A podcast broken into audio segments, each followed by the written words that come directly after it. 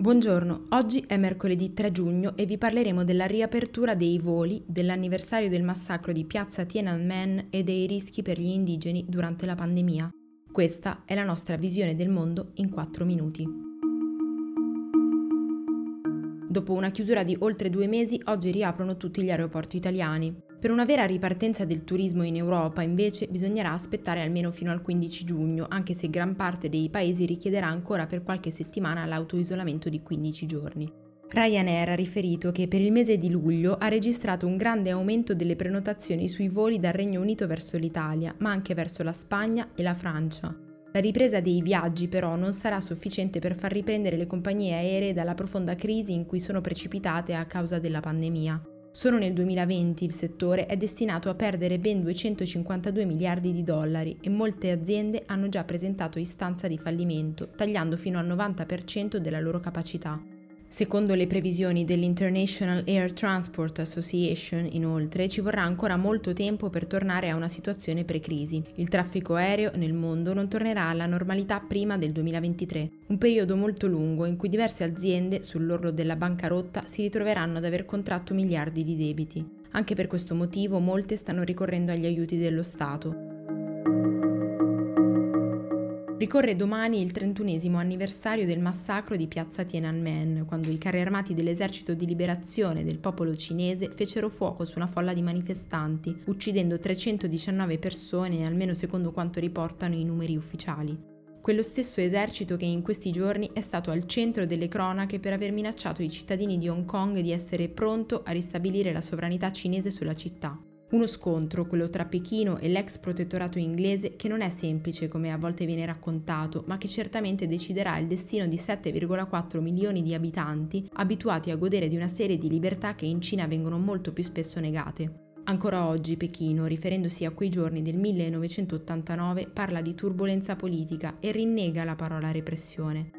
Il governo cinese negli anni, anche grazie agli ingenti investimenti delle tecnologie del controllo, ha messo in campo una serie di strumenti per censurare i contenuti che si discostano dalla versione ufficiale del partito su quei tragici giorni. L'anno scorso l'agenzia Reuters aveva riscontrato un incremento della censura proprio a ridosso del 4 giugno, ma certamente Tiananmen non è l'unico argomento scomodo per il Partito Comunista.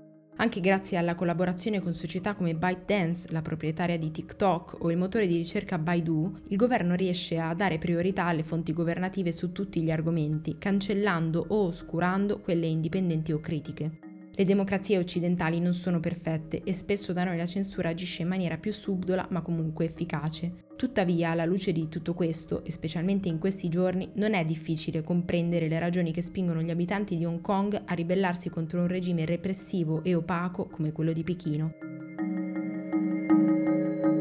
La scorsa settimana il Brasile ha superato la Russia per numero di contagi da coronavirus, diventando il secondo Stato al mondo più colpito dalla pandemia. In un paese con gli ospedali al collasso e un presidente che nega ancora la portata dell'emergenza sanitaria, a essere particolarmente allarmante è la situazione delle popolazioni indigene.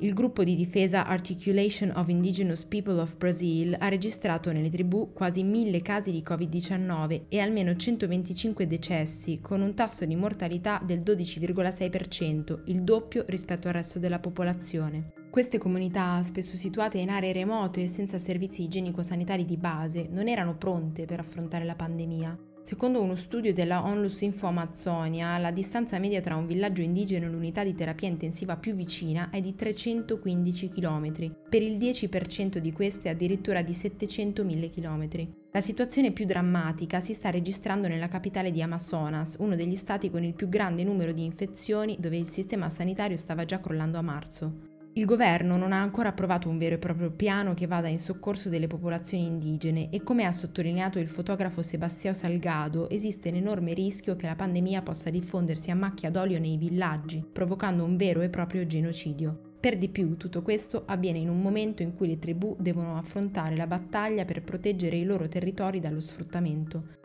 In questi mesi di emergenza sanitaria, infatti, mentre il governo federale ha continuato a sottostimare o perfino negare la gravità della situazione, la deforestazione della foresta pluviale è aumentata del 50% rispetto all'anno scorso. Per oggi è tutto. Da Antonella Serrecchia e da Rosa Oliassi, a domani.